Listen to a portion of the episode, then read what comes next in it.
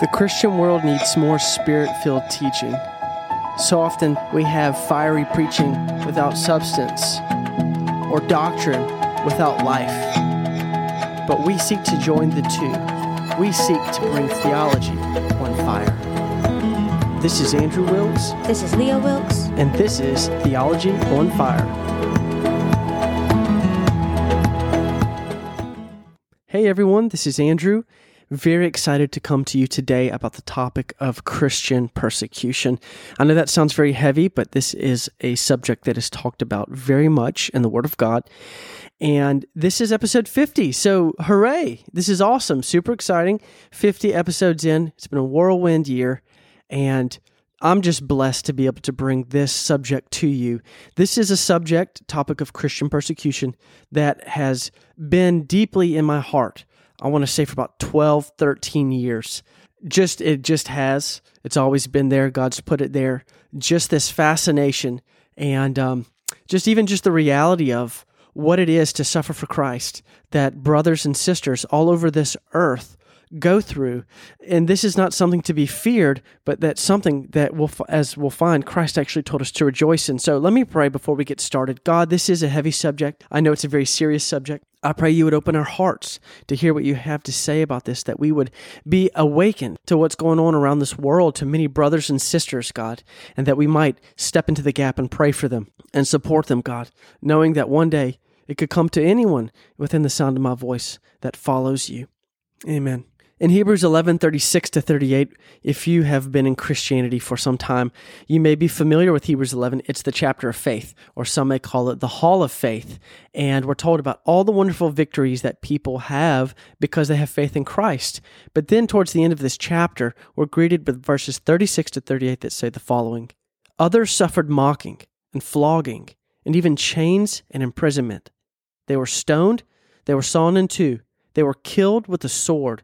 They went about in skins of sheep and goats, destitute, afflicted, mistreated, of whom the world was not worthy, wandering about in deserts and in mountains, and in dens and caves of the earth. Now, that at first glance, that doesn't mesh well with a lot of the theology, a lot of the poor, pathetic preaching that's out there that says, this is your best life now. And if you follow God, you're going to have money in the bank and you're going to be happy all the time. But we're told here by God Himself, the Holy Spirit who penned this scripture through the writer of Hebrews, that these people were people of faith and that the world was not even worthy of them. But they weren't all blessed in the the quote air quotes that I'm using to say blessed in the in the way that maybe some people think about it. They were blessed to know a holy God and to walk with him but they were persecuted by this world. And everyone who has walked with God, even before the church, the New Testament, there's a common theme of them being persecuted. In the second generation of humanity, Abel was murdered by his own brother Cain. Why? Because Abel brought a pleasing sacrifice to God. And Cain was jealous of this, and he persecuted and murdered his brother because of the walk that Abel had with God, and Cain could not take that. His heart was sick with sin. The prophet Jeremiah, he was dropped into a pit with muck and mire up to his chest. Why? For prophesying, for declaring what God gave him to say to the people of Israel at that time. John the Baptist was beheaded for speaking truth. God's people have always been persecuted by the ungodly. And again, this is especially true in the church age. In fact, it was Jesus. He said in Matthew 5 11 to 12, Blessed are you when others revile you and persecute you and utter all kinds of evil against you falsely on my account. Rejoice and be glad, for your reward is great in heaven. For so they persecuted the prophets who were before you.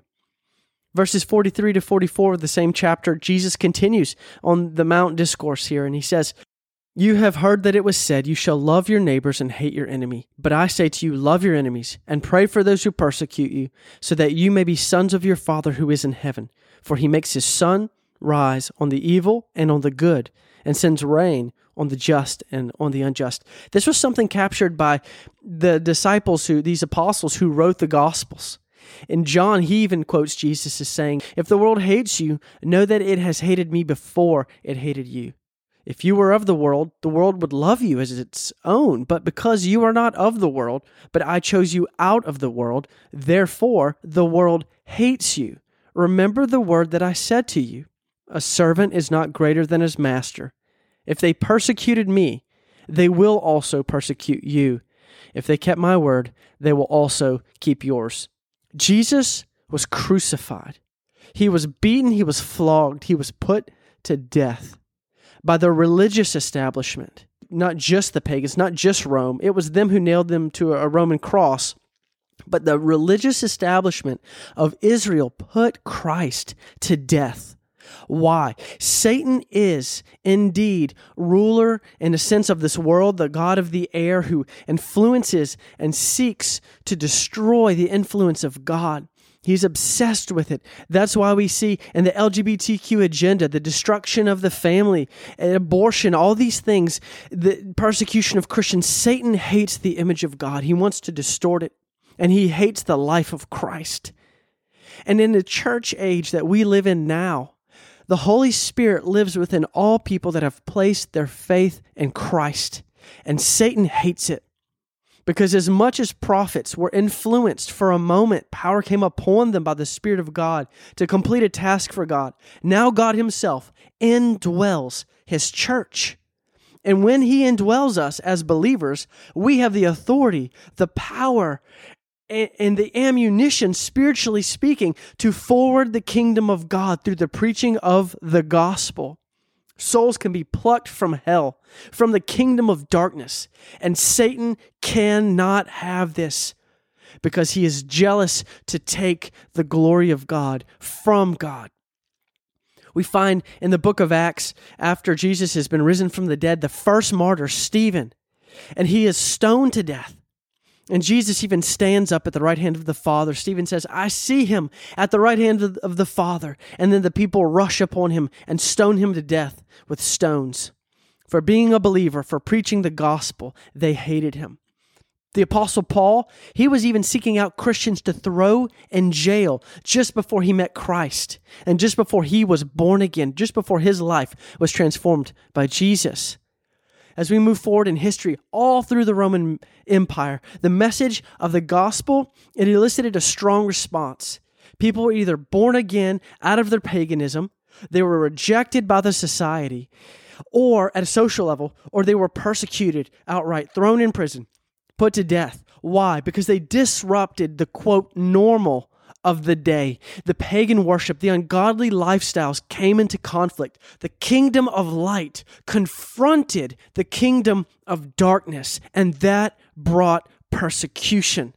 William Tyndale in the, in the Middle Ages, this was a man, his heart was to translate the Bible into the English language because remember, the Catholic Church was ruling over Europe at the time. And the Word of God was in Latin, which was no longer the language of the normal everyday people.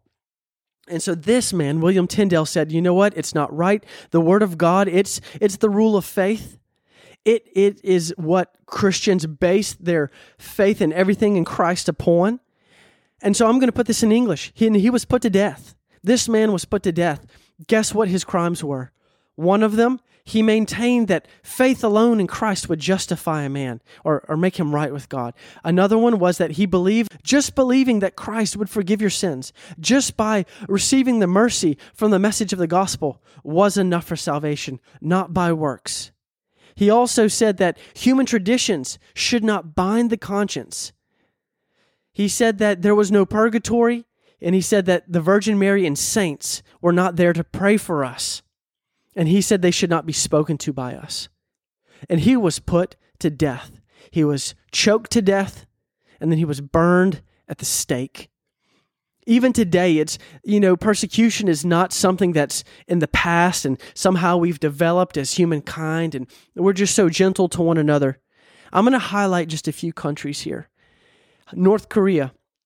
North Korea is the number one nation for persecution of Christians today. And if you're North Korea and you're a Christian who's discovered, you are deported to a labor camp as a political criminal, or you might be killed on the spot. If you have a Bible, you hide it. You don't let anyone know you have it. In fact, some Christians, or many Christians, they don't even tell their own children about their faith in Jesus because they don't want their kids to slip up and say something to a school teacher, to a friend, to a neighbor, because they know that they will go to a labor camp, perhaps for life, if they even make it there, where they will be abused, where they will be sexually assaulted, or so many ungodly things will happen to them. And in North Korea, in fact, you're supposed to worship, it's called Juche worship, where you worship the leader, his father, and his father for an unholy trinity. Instead of Father, Son, and Holy Spirit, it's the founder of North Korea after the communist revolution there, and his son, and then the current leader today. In China, this is another big persecutor of Christians. Religion, religion is banned from the public sphere. Teachers and medical staff have been pressured to sign documents saying they have no religious faith. In some areas, elderly people have been told that their pensions will be cut if they don't renounce Christianity. And in other places, spouses may be forced to divorce and children can be taken away from Christian parents because there, really, the state religion is communism. They would say it's not a religion, but they want complete and utter devotion. Can we see the common thread here? It may seem like these are just dictatorships. It may seem like it's just a communist, a Marxist ideology, but it's the spirit of this world, of this age, of Satan's darkness and his kingdom, and he will use whatever label it takes to keep people in subjection to him and to humanity and away from God. In the area of Tibet, recently or in the past year, jealous lamas or Buddhist priests, they put to death nearly 20 believers who converted to Christianity. They were jealous that they left. In other places, it's more like discrimination, soft persecution, you might call it. Like in Spain, where Bible believing Christians, they're viewed with suspicion. And it can even be very difficult to obtain permits to build a church. And one area of Spain, Catalonia, there are what's called unreasonably high standards for non Catholic worship places. I mean, like whether it's the fire code, whether it's the building code, all of these different codes that are implemented and are uh, uh put forth for all non Catholic worship places because there, the Catholic Church and the former dictator Franco, they were friends, they were bedfellows. It was he had Catholicism as being the religion of the entire nation. And even today, there's not true equality for religious minorities there. There's an agreement between the Catholic Church in Spain, but for all the minorities, few churches are actually able to meet the building standards in Catalonia. And that means that very few are able to open. Some may see this as coincidence. Others may say, well, Andrew, you're being so hype. No, you don't understand. There is a warfare for souls. There is a warfare where Christ is seeking to advance his kingdom to save people from hell. And it may just look like humanity, but there is a spirit behind it which restricts the going forth of the message of the gospel to keep people bound in darkness. And you would have to either just be blind, dead, or you just don't open your Bible and you don't really understand the story of Scripture because this is a story of a battle between the kingdom of light and the kingdom of darkness. But I want to assure you, we are given victory. We are told in Romans 8:35 to 39, who shall separate us from the love of Christ? Shall tribulation or distress, persecution, famine, nakedness, or danger, or sword? As it is written, For your sake we are being killed all the day long, for we are regarded as sheep to be slaughtered. Paul was writing to these Romans, and in that Roman Empire, there was such persecution. In fact, under Nero, whenever part of Rome burned down, he blamed the Christians in the Roman emperors, from this time even forward for hundreds of years before Constantine came in and things kind of settled down and became more of, uh, well, really backslid in Christianity and the Catholic Church began to rise. But between this time and that time, it was a time of persecution and a time of peace, and a time of persecution and a time of peace, depending on who the emperor was. It was a terrible time. They did not count their lives as dear to them, but they were willing to lay it down. Why? Because there was something better. And they knew they were conquerors. It says in Romans 8 37 to 39, No, in all these things we are more than conquerors through him who loved us. For I am sure that neither life, nor death, nor angels, nor rulers, nor things present, nor things to come, nor powers, nor height, nor depth, nor anything else in all creation will be able to separate us from the love of God in Christ Jesus our Lord. The love of God and knowing Jesus. Not a religion, but a real life relationship with God Himself through Jesus. His love was so sweet that these people did not count their lives dear to them, but were willing to lay it down. This is amazing. This is absolutely amazing in the world we live in today. But you, if you're listening to me right now, I don't know how much persecution perhaps is in your society. If you're from Western Europe, it might be that softer form where it's more of a bad look and pressure to be quiet because you know we don't we don't rock the boat. We're real multicultural here and you know we have to be very respectful of everyone. Well we need to be aware of persecution from the biblical foundation. We need we need to understand the history of Christianity which is a history of persecution we need to know the current state in the world and we need to know the possibility of persecution to all believers at all times because if we don't we won't be able to pray for those. We're told in Hebrews to remember those that are bound in chains as if we were bound with them. If I were bound in chains, if I really lived that scripture out and I pray God will help me, then I would pray for them all the time. If I don't know about persecution, how can I give them Bibles? How can I give people scripturally sound teaching? By giving to organizations, ministries that help the church members that are being persecuted. How can I travel to meet them, to fellowship with them, to serve them as the Lord would open doors? How can I advocate for them through my own government and put pressure on foreign governments to treat all people with respect and dignity, regardless of their faith? If I, I, I can learn from them, I can learn what it's like to be without the favor of society, of government. And not only to not have that favor, but to have the disfavor and pressure against my life and how Christianity is really worth it and how Christianity is worth the test. Whenever it's tested, it comes up pure. You know, we mostly have a soft, lull you to sleep kind of attack here in America, or at least it has been for years. And Satan in the West has tried to tie us up with the cares of, of this life, the lust of our flesh. We've got these TV preachers who, you know, it's pathetic. It's really pathetic. I saw this person on Facebook. I won't say their name, but they had 198,000 followers. And the way they spoke was exactly like one of the big name preachers. And they said all they were talking about really was God's blessings and how he wants to help you financially. And people are just commenting and, and right front and center, this is how you can donate to our ministry. And this person, they look like maybe late 20s, early 30s. They seem to be getting a lot of traction, investing a lot in advertisement. 100, almost 200,000 followers.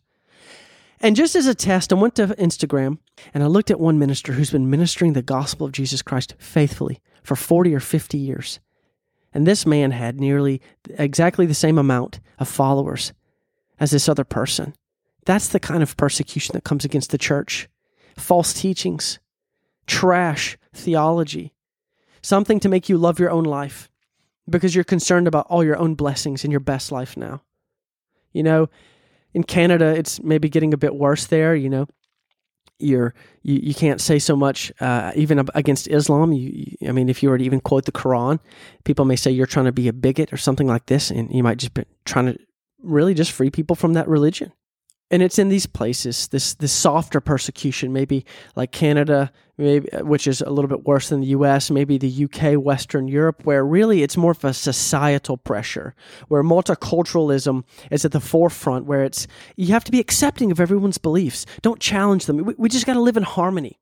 Now look i know people can be absolutely foolish and how they witness but I wonder how the Apostle Paul would view this namby pamby Christianity that's prevailing in so much of the earth, where we really relish our high paying jobs more than the pleasure of Christ. We care more for the good favor of our coworkers who mean nothing compared to God. We won't even pray for them sometimes. the pressure can come against us in, in the softer form of just, just, just pressure of society. There's a client, there's a coworker. Oh, I'm not, I'm not really allowed to do that. Can't you invite them to coffee later? Is really the gospel of Jesus Christ not great news? Is it not what delivers souls from eternal torment and separation from our Creator? Look, I'm not telling you to just stand up on your desk and start preaching it to your workplace. I'm saying, can you be sensitive to the Lord, sensitive to the Holy Spirit, and say, God, I know I have to walk a fine line. Give me wisdom. But I believe you're pressing me in my heart, and I need to say something to this person. Help me to open up the conversation and see how it opens up. But don't just shut yourself down because it's what your society thinks or it's what your job thinks. Who cares? These people are going to spend eternity somewhere. It would be worth losing your job if God told you to do something. It's worth it. Stephen gave up his life. Paul was in prison repeatedly, beaten, rejected, the offscouring of the world. That is our heritage. And they were led by the Holy Spirit to go to these places. And all I'm encouraging you to do is say, look, if my brothers and sisters can endure this persecution abroad, what might God be telling me to do here? To be open to say, you know what? I want to live for Christ, whatever comes, by His grace, by His power. If you've got the light of God in you, there has to be a point where Christ in you is offensive to the world around you. I'm going to say that one more time. Please listen closely. If you really have Christ in you, the light of the world, and he came to light the darkness, and in John chapter 1, it says that the darkness did not like the light, but it hid itself because the light exposed the sin that was in the darkness, then your life, if it's not shining light and not exposing darkness, if you at some point can't hang out with your coworkers because they're doing things that God would not have you to do, if there's not that separation at some point where they find you to be, oh, kind of a fuddy duddy because you're a believer and you're so busy trying to, to, to fit in and see, see Christianity's cool. Now, I know that we can really befriend people and love them. That's not what I'm talking about. But I'm asking you, is there a bushel? Is there a basket placed over your light? And have you done it to yourself? Have I done it to myself? We're told in Luke 6 23 and, and also 26, Rejoice in that day, leap for joy, for behold, your reward is great in heaven, for so their father did to the prophets. Speaking of persecution, they persecuted the prophets, and we're supposed to rejoice and leap for joy when they speak evil of us and persecute us. And we're told, Woe to you when all people speak well of you, for so their fathers did to the false prophets. If people speak well of you all the time, and there's never a separation between light and darkness. We're put in the category of false prophets. And again, I'm not telling you to go and be mean. I'm not telling you to go and the excitement and zeal of hearing this message that now I'm going to stand for Christ and be persecuted for, by for his sake. God help us from that foolishness. But simply to say, Here I am, a vessel of yours, God. And regardless of what's going on in my society, in my culture, I want to follow you by the grace of God. Give me ears to hear, give me eyes to see what you're saying, what you're doing, and help me to obey and deliver people by His leading, by His Spirit. So, do you attract any confrontation from religious or the society? You don't seek it, it'll find you. It will find you. And just to back out a little bit more, the persecution all over this world, we need to pray for our brothers and sisters. We need to keep them in prayer. We need to learn from their examples, especially this in Romans 12 14.